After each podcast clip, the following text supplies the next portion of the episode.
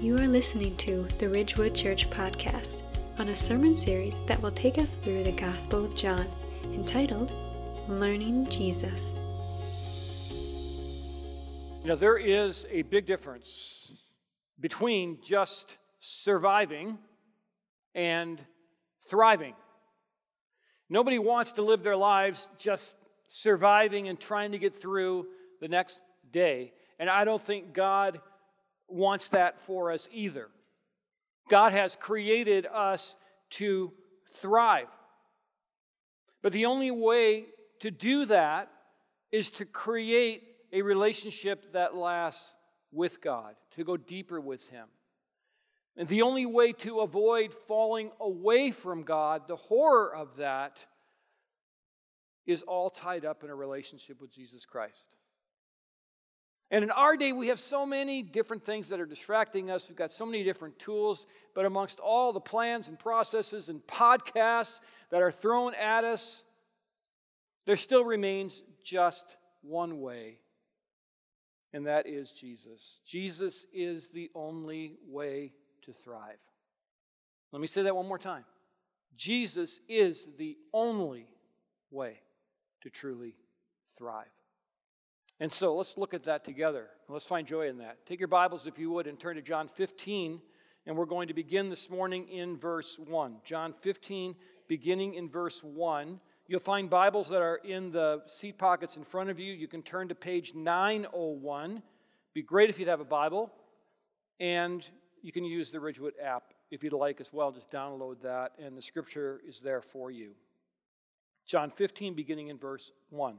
So we're learning Jesus in the Gospel of John. We're, we're learning to emulate him. We're learning to be like him. We're learning to see how he does evangelism and discipleship and pattern ourselves after him.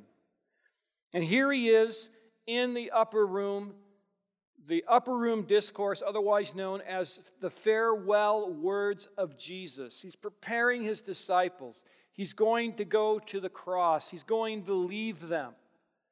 And so, what he's leaving them with is really important. And it's important for us. And this is one of the great I am sayings that we studied just a few weeks ago, but I want to expand it because of the importance of what it means to be abiding in Jesus. So, before we read the text, let's take a look at who the players are. Many of you are familiar with this section of Scripture. The Father is the vine dresser and Jesus is the vine. But he's more than just the vine, he is the one true vine. And look at verse 1 I am the true vine, and my Father is the vine dresser. Now, we don't all live in the Middle East, we don't all have gardens. We try. I've given up. I'll leave that to Wendy, but you know that the vine dresser is the one who's in charge of the garden. He makes sure that the, the bad branches are pruned away and that the good branches receive nutrients. And what Jesus is saying here is that the Father lavished all of that care on Israel. But Israel failed. Israel bore rotten fruit because Israel rejected its king. And so that brings in the true vine. So the Father now lavishes protection on his Son, Jesus Christ. And so, as believers in Jesus Christ, we are under the care of the vine dresser. We, we are attached to the vine in a salvific way if you are a follower of Christ, but today we're going to talk about in a lifestyle way because Jesus is the only way to thrive. And I'm not talking about systems, I'm talking about a relationship with a person.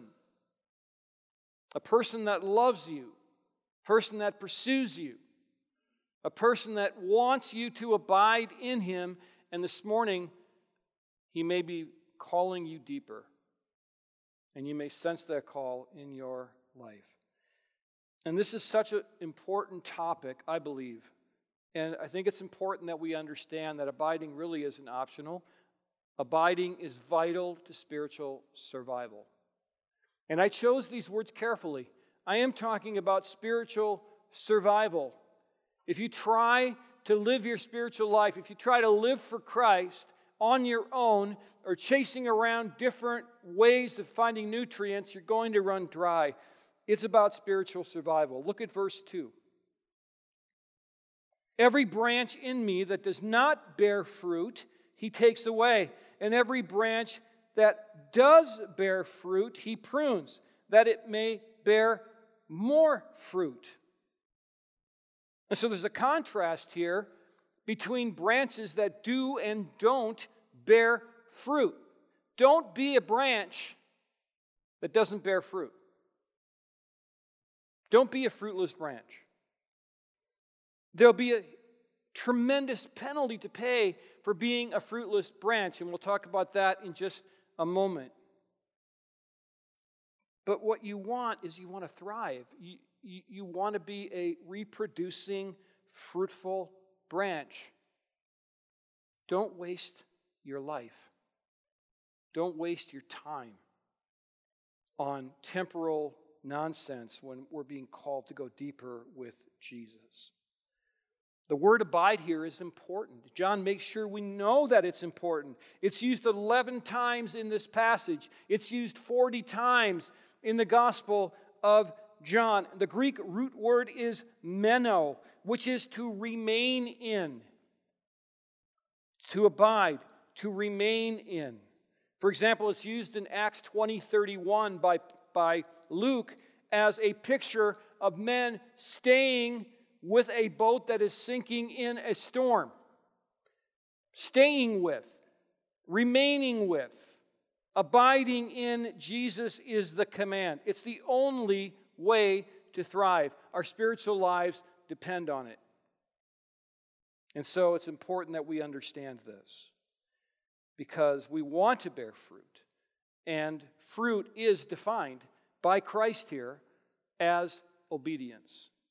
The fruit of abiding is obedience. And so we talk about being a fruit bearing branch is a branch, a person that is obedient to the commands of Christ. And in verses 8 through 11, Jesus makes this very clear. Look at verse 8. By this my Father is glorified, that you bear much fruit and so prove to be my disciples. As the Father has loved me, so have I loved you. Abide in my love. If you keep my commandments, you will abide in my love, just as I have kept the Father's commandments and abide in his love. These things I have spoken to you, that my joy may be in you, and that your joy may be full. So, as always is the case with the Christian life, it's the glory of God that is the purpose. And Jesus, isn't it beautiful how Jesus is always out front? Hey, I'm commanding you to do this, but don't worry, I'm already doing it. I'm showing you the way. I'm, asking you to glorify. Well, I'm already glorifying my Father. And how do we do that? We do that through obedience, through keeping the commands of Christ. And so we need to understand and remember that we're living our lives for the glory of God. The Christian life is about the glory of God. Not about us, it's about the glory of God. And Jesus makes that really clear. In John 17, he prays a beautiful prayer for his disciples. We're going to look at it in a couple of weeks. And here's what he says in John 17, 4 I glorified you on earth, having accomplished the work that you gave me to do. How did he glorify the Father? By doing what he was called to do, by obeying the Father. This was the goal of the ministry of Christ. Yes, he came to die for sin. Yes, he came to save us. Yes, to all of that. But ultimately speaking, it was all to glorify his Father. Because it's his Father devised this incredible redemptive plan. So, glorifying God is really important. When Jesus began to teach about how to pray, he went to the what we call now the Lord's Prayer in Matthew 6, 9, and 10. Our Father in heaven, hallowed, hallowed is to be revered. Hallowed be your name, your kingdom come, your will be done on earth as it is in heaven. And so, as believers, we live our lives not to please ourselves, but for the glory of God. Now, Jesus certainly did seek glory for himself, but it was always in the context of his embodiment with the Father. In John 14 11, the Father is in me, and I am in the Father. So Jesus was about glorifying his Father. And that's what we need to do too. As followers of Christ, we live our lives to glorify God. There's no better place to go find the glory of God and the glory that the Father has bestowed on His Son, Jesus Christ, than the book of Revelation. And beginning on, I think it's September 11th when we do our first Wednesday night, I'm going to teach, begin to teach through the book of Revelation. And I'm really excited about that, and I'd love to have you there. The thing that astounds me about that book is the focus on the glory of God and the glory of the kingship of Christ. And how, when at the end of the day, when, when Jesus comes back and the end of time is consummated, it will be the glory of God that we will focus on. I mean, look what Revelation says here in 411 Worthy are you, O Lord and our God, to receive glory and honor and power, for you created all things and because of your will, they existed and were created. Revelation is thrilling. The, the, the section where they can't find anybody to open the scroll. and Jesus shows up, and worthy is the lamb that's been slain, who is worthy to open the scroll. Man, we talk so much about what heaven's going to be like. That's okay, that's good, because we should be focusing on heaven.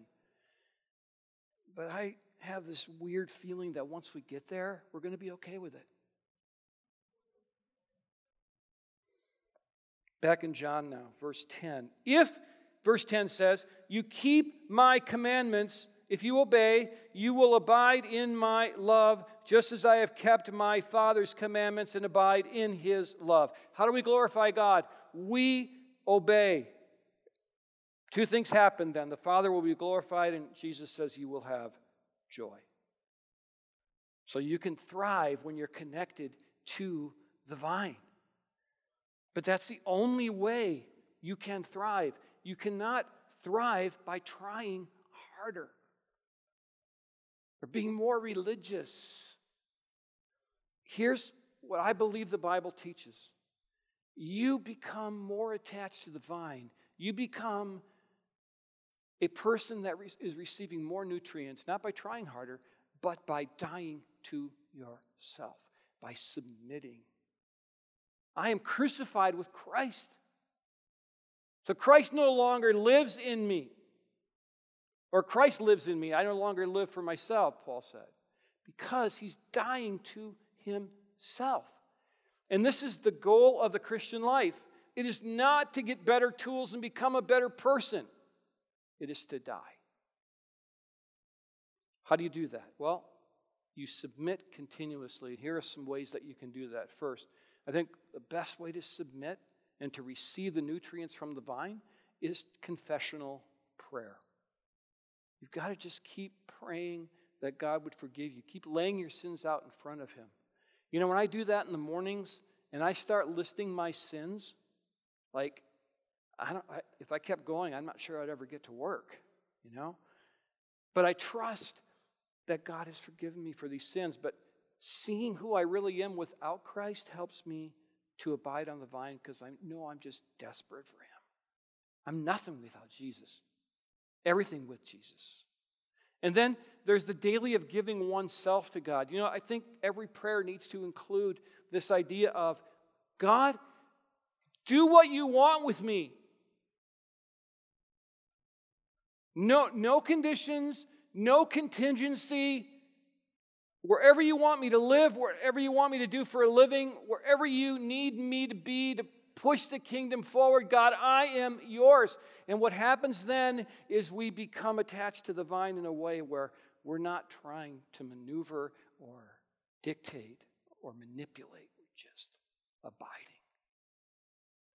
And a new desperation begins inside of us because we have just given God permission to do anything. And that's really scary. And I've been praying this prayer for years, and I will be honest with you. It's costly.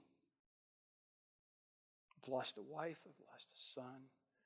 I've had to move a number of times. It's difficult to put down roots. But uh, in the end, what do you get? You get Jesus. And who, who wants more than Jesus? But you can't have Jesus if you're not willing to give yourself to Jesus. When we sold our house in Vancouver, we were fortunate. It was a hot real estate market, and there were no be- more beautiful words that came out of the realtor's mouth than no conditions, no contingencies. That's what God wants to hear from us. And then there's this daily interconnectedness. There's scripture memory. There's stopping halfway through the day. A mentor taught me stop halfway through the day and just reflect. What do you need to confess? What do you need to thank God for? How's the day going? That keeps you connected living life with fellow believers, feeding off of their energy and their love for Jesus. And then there's serving. Serving keeps that relationship current. And I think sharing our faith keeps relationship current with Jesus because we're on the edge. And you know, the more you share about your faith, the more you remember how amazing your faith is and how amazing Jesus is and what you were called from into life and as a church, when we're out trying to make community impact, we will continually remember number one, how amazing Jesus is, but number two, how totally dependent we are on Him. Sharing. This is how we keep connected to Jesus. He is the only way to thrive. There is no other way. It's, it's critical, it brings the Father glory. But as I said before, it's also vital for survival because within this metaphor, there is a harsh reality that will affect those who refuse to abide. Because the penalty for avoidance is eternal disaster. This is serious business. The penalty for avoidance is eternal disaster. Jesus is leaving his disciples. He wants them to thrive. And now he's warning them about the danger of spiritual bankruptcy. Because Jesus knew better than they what they were about to experience, and it would test every fiber of their being. Look at verse 6. If anyone does not abide in me, he is thrown away like a branch and withers, and the branches are gathered, thrown into the fire, and burned. Now, from a temporal perspective, the disciples would have totally gotten this. It's an agricultural society. They knew how it worked. Branches are cut off, the, the, the bad ones go over here, they get burned in a fire. But spiritually speaking, in this metaphor, are the branches that are not attached to the vine who are burned for eternity in a real place called hell. This is really, really serious business. Now, the question always comes when I teach this Who is the branch that gets burned? Is it a person that was never a Christian, or is it a person that is fallen away from God? It's a good question. But let's look at the context to get the answer. We already know that the vine dresser is the Father, He's in charge of the vineyard. He's pruning, he's creating nutrients for the good branches. We know that Jesus is the vine. In this context, the disciples are the fruitful branches. Because remember what's happening. They're in the upper room. He's, he's telling them all this. And remember, that he has just, and, and, it's hard sometimes because we go week to week to week. This is all happening in an instant. They're at dinner. And he has just sent Judas out of the room. He had just exposed Judas of being a child of Satan and the betrayer, and he has sent him out of the room. And so the branch that is cut off and put in the fire is Judas. The disciples are the fruitful branches. Judas represents those that have never been attached to the vine. And Jesus knew this. Jesus knew Judas. Here's the thing Judas looked like everyone else, acted like everyone else, could probably recite theology as well as anyone else, but he wasn't like them because he wasn't attached to the vine. And so I want to make this really clear. You don't have to worry. If you are a believer in Jesus Christ, you are not the branch that's cut off and thrown into the fire. That branch represents people that have never been attached to the vine. Any other interpretation would contradict Scripture. Ephesians is so strong on this. Ephesians 1:13 Paul tells us that we are sealed by the promised Holy Spirit. And then he goes on to say we are sealed for the day of redemption. Logically speaking, once we are sealed, we can't be unsealed. Jesus said to his children who love him in John 10 28, I give them eternal life and they will never perish. No one will ever snatch them out of my hand. So you don't have to lay in bed at night going, wow, did I, yeah, I was mad at my kids. Like, yeah, I shouldn't have said that. Shouldn't have thought that. Shouldn't be thinking this. And am I that branch that got cut off? No, you don't have to, no. But, here's the but. It is important to constantly be taking stock of your spiritual life. Because, number one, if you've never received Jesus Christ as your personal Savior, if you've never invited Him to save you and repent of your sins, then you are that branch. And that's a horror. That's horrible. And let me say, friends, that if we're not motivated to go spread the word, knowing that there is a pile like that of people, then we don't really get it because this should scare us, horrify us, and motivate us. And we should be out there telling people listen, man, there's something else for you. But if you are a believer, you need to keep your relationship with Jesus vital. Don't be like the Corinthian church. I'm always amazed when Paul writes to the church in Corinth, they're a total train wreck. But they're believers. Paul says you're going to get into heaven, but you're going to escape as through fire. Don't be like that. You're going to, you, you just, it's too costly. Recently, many of us were, were shocked when uh, a very famous author named Joshua Harris came forward. He had written a book called I kissed dating goodbye, um, something like that, about courting, and he brought in this whole new thing 20 years ago into the Christian experience. And then he went on to pastor a Sovereign Grace Church, very well known. And he came out a couple of weeks ago and first said, Hey, I'm separating from my wife. And then a little while after that, he came out and said, Listen, I'm just renouncing my faith. I'm not a Christian anymore. And it was obviously shocking because a lot of people have formed their value system around that book he wrote, and there's nothing wrong with the book he wrote. But I saw a lot of really snarky replies about that. Oh, there's another Christian leader, there's another pastor falling. Yeah, see, I told you. Man, when I read that, scared me.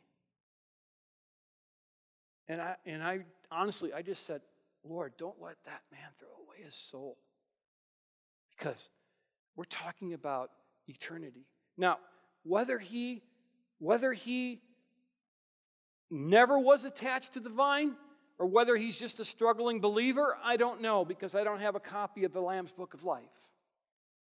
But what I can tell you is we need to take stock of where we are with Jesus every day. It's important. And I want you to be comfortable in your salvation and, and find joy in your salvation. But I also want you to be aware of the temporal things that are happening around you. And I pray all the time that I don't bankrupt my faith. And I trust that God will carry me, He who began a good work. And so, when you abide on the vine, you can avoid this kind of disaster. You can find joy, you can find health, and you glorify God. But here's something else that happens, and this is really important. And as we begin to wrap up, an obedient believer is a friend of Jesus. And this is a beautiful promise. If you look down at verse 12, if one is willing to love others, which again Jesus points out is what I'm asking you to do ultimately, then we become his friend. This is my commandment that you love one another as I have loved you. Greater love has no one than this that someone lay down his life for his friends. You are my friends if you do what I command you. Now, that sounds like legalism, but what he's really saying is this is how I'm defining obedience. And isn't it funny how he keeps going back to love? And that's kind of the last thing we talk about in our evangelical churches. Jesus demonstrated his love for his friends by dying on the cross. Because he died, because he gave himself, we are his friends. How do we define obedience? Based on Jesus is loving each other well. Because Jesus did the most loving thing that's ever been done. He died on the cross for us. And this is the gospel. Look at verse 16. You did not choose me, but I chose you and appointed you that you should bear fruit. Are you a fruit bearing Christian? Then get on your knees and thank God for that. Because you had nothing to do with receiving His grace. He just says it right here. I mean, you don't have to be a Calvinist or an Arminian or any of that stuff. He just says, I chose you. So be thankful for that. The gospel is so simplistic that it's that it's, it's, it's sometimes overrun by too much theology. We believe in Jesus, we trust that He is the Son of God. We know we're sinners. We go to Him and repent of our sin. And we say, Lord, will you please be my leader, my commander, come into my heart and lead me forward? And we're saved. And then we begin to see breakthroughs happen in our lives, and we begin to see new things come about. And that's going to be the next series we're going to do in the fall. It's called Breakthrough, because we all need a breakthrough in some part of our lives. And when we're on the vine and attached to the vine, we can see miracles and we can see breakthroughs. You know, in my life, man, I just like, sometimes I wonder, God, why aren't you answering my prayers? Why is this happening in my family? Why can't I change? I need a breakthrough. And so this fall, we're really going to focus on what it means to be attached to Jesus. And, and so our, our lives can reflect more of Him. But there is a vine and the eternal nutrients come from this vine. And Jesus is inviting you to abide in Him. He's inviting you to avoid the horror of hell. But here's what we always do we always want to create our own vines because it's more comfortable that way. So, my question for you as we close this morning is Are you trying to create your own vine? So, well, why would you do that? Well, because we can control our own vines, right? So, we're going to go out and get nutrients here, here, and here. And I don't have to submit to Jesus to do that. But what happens every time? When I rely on the world's vines, come up empty, disappointed, and discouraged. So, are you building vines like based on popularity, based on fame, based on politics? Are you using politics as a vine? Good luck with that sex, your talent, your education, your position? Are you, are you trying to get nutrients there? It won't work. There's only one place to be satisfied, and his name is Jesus Christ. Don't just survive, thrive. Don't be in that pile of brush. Give yourself to Jesus this morning because Jesus is the only way to thrive. You close your eyes just for a moment. I want you to just meditate on that truth. And I want you to just ask Jesus, Lord, what are the areas that I'm, I'm holding back? Why, why am I not fully abiding? Can you show me those areas? And if you've never given yourself to Christ before, now is the time just to say, I'm yours. I want to be a friend of yours. I want to be your child. Just take a moment quietly. Thank you for joining us on the Ridgewood Church podcast. For more faith based resources or information about Ridgewood Church, visit us at myrwc.org.